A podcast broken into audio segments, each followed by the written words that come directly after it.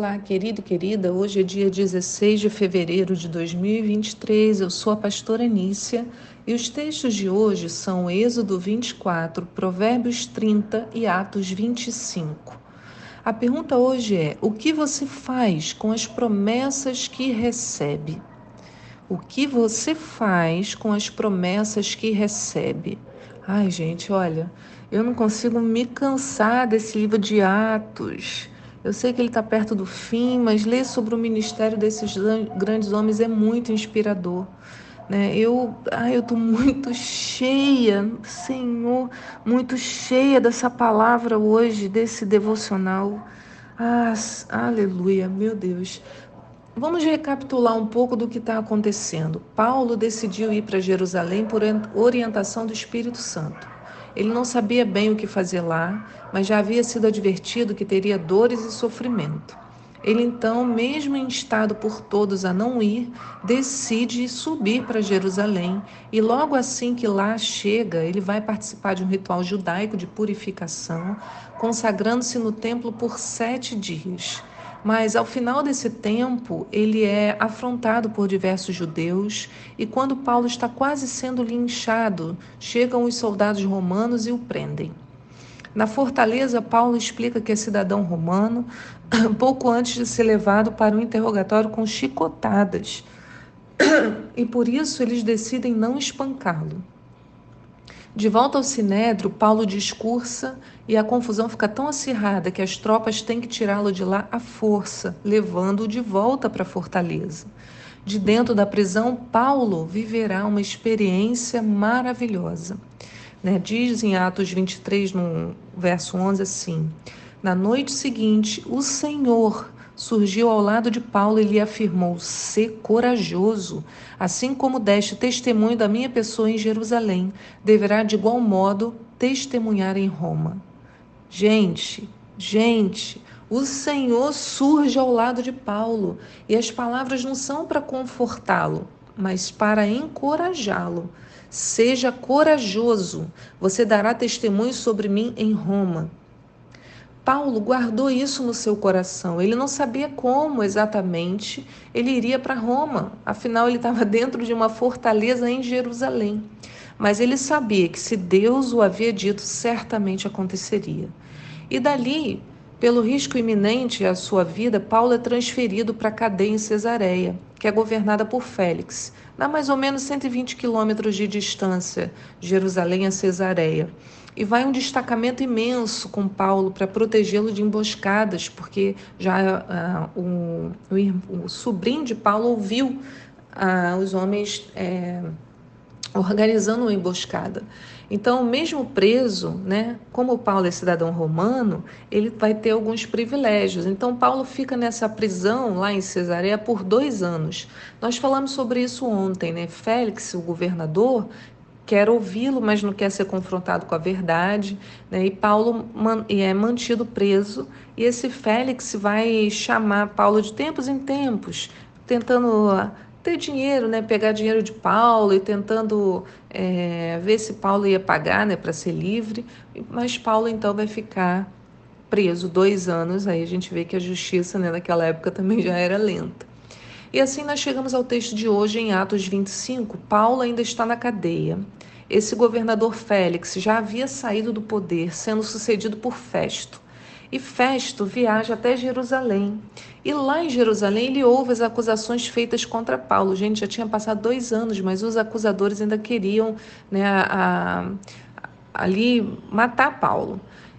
E Festo retorna de Jerusalém um pouco contaminado com essa ideia de julgar logo Paulo, porque isso agradaria os judeus em Jerusalém, o que daria mais fama e notoriedade para Festo. E quando Festo retorna para Cesareia, ele manda chamar é, Paulo na prisão.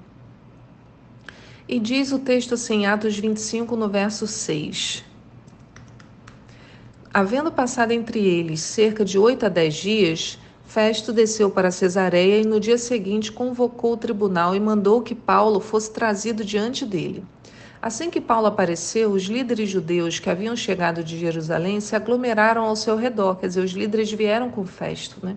para acusar Paulo, lançando sobre ele um grande número de ofensas e graves acusações sobre as quais não tinham provas.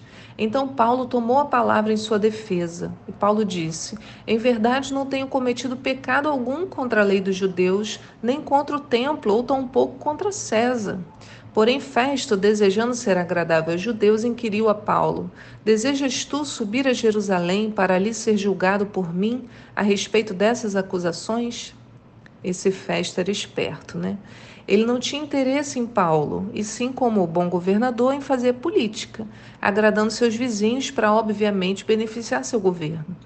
Mas Paulo estava ligado. Ele vivia pela promessa que havia recebido na cadeia alguns anos antes, e é isso que precisamos aprender. A promessa dada a Paulo não tinha data, assim como a maioria das promessas da Bíblia não tem marcado no calendário quando ocorrerão. Quando recebemos algo, precisamos manter a promessa diante dos nossos olhos em oração. Não podemos assumir quando elas ocorrerão, mas temos que orar de forma constante se cremos que aquilo que recebemos é algo vindo da parte de Deus. E é por isso que Paulo responde assim.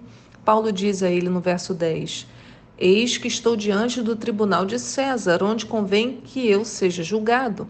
Nenhum crime pratiquei contra os judeus, como tu muito bem o sabes. Contudo, se fiz qualquer mal ou pratiquei algum crime que mereça pena de morte, estou pronto para morrer. Mas se não são verdadeiras as acusações que me afrontam esses homens, ninguém tem o direito de me entregar a eles. Portanto, apelo para César. E assim, depois de haver consultado seus conselheiros, Festo determinou: apelaste para César, para César irás. Onde que César está? Em Roma. Paulo queria ser julgado por outra pessoa que não estivesse já enviesada e contaminada. Mas não foi apenas por isso que ele apelou para César. Paulo o fez por saber que era propósito de Deus que ele fosse para Roma, para lá pregar a vida de Jesus aos romanos. A vida pessoal e o ministério de Paulo se misturam porque é isso mesmo, é tudo a mesma coisa. Nossa vida e aquilo que Deus quer que façamos para Ele caminham juntos. Por isso, a nossa atenção em qualquer lugar que a gente esteja tem que ser sempre ligada. Somos seres espirituais e mesmo em nossa vida cotidiana, a nossa visão espiritual deve estar desperta. Queridos, nós vivemos com a promessa e pela promessa. Viver com a promessa é em função de não sabermos quando ela vai acontecer. De fato, não deveríamos precisar saber para viver com ela. Nos bastaria saber que a promessa está feita, mas queremos saber quando e onde para termos a sensação de controle, e é aí que está o problema. Muitos, por, por ansiedade de ver a promessa se cumprir, atropelam o tempo de Deus. Não foi assim com Sara? Sara tinha a promessa do filho. O Senhor falou: Você e Abraão terão um filho. Mas o Senhor não disse quando. E ela então criou um quando para ela né, no momento em que decidiu dar a sua serva para o seu marido Abraão. Ela criou o quando, né, e por isso criou problemas para si mesma e para toda a sua família. Gente, a disputa do filho da escrava, né, da serva e do filho de Sara existe até hoje. Olha quantas centenas de anos depois, por afobação, por querer criar o quando. Né? Quanta gente saiu prejudicada pela afobação de Sara? Querido, como você lida com as promessas que recebe? Jesus nos ensinou sobre isso ao dizer que a, o dia da volta do Senhor ninguém sabe, apenas o Pai. Que é para não tentarmos adivinhar o momento, a hora, mas sim para estarmos preparados. Você lembra das palavras de Jesus em Mateus 24? Olha o que os discípulos perguntam a Jesus, o que a gente sempre pergunta. Tendo Jesus, lá em Mateus 24, 3, tendo Jesus se assentado no Monte das Oliveiras, os discípulos chegaram até ele em particular, lhe pediram: Dize-nos quando ocorrerão essas coisas. Olha só, eles queriam saber quando. E qual será o sinal da tua vinda, o final dos tempos? Os discípulos queriam quando. E o que, que Jesus respondeu a eles? Verso 4: Então Jesus lhes revelou: Cuidado que ninguém vos seduza. O quando é muito sedutor. porque ele nos coloca no controle, tira de nós a necessidade de oração, da vigilância, da dependência. Se Paulo não estivesse atento, podia aceitar a proposta de ir para Jerusalém. Lá ele ficaria mais perto dos seus discípulos, dos irmãos, mas a manutenção da promessa diante dos seus olhos garantiu que ele respondesse de forma adequada à pergunta do governador Festo. A gente tem que viver em atenção. Jesus, na continuidade do texto de Mateus 24, ele ensina: olha, verso 36. Entretanto, a respeito daquele dia e hora, ninguém sabe, nem os anjos dos céus, nem o filho, senão exclusivamente o Pai. Jesus deixa claro: nem eu sei o quando, eu só sei a promessa. Irmão, às vezes você tem a promessa, mas você quer saber o quando e perde. Perde diante dos seus olhos a promessa. O Senhor diz: Por isso vigiai, porque não sabeis em que dia virá o vosso Senhor. Por isso eu digo hoje para você e para mim: vigiai, porque você não sabe em que dia se cumprirá a promessa. Portanto, ficai igualmente alertas, preparados.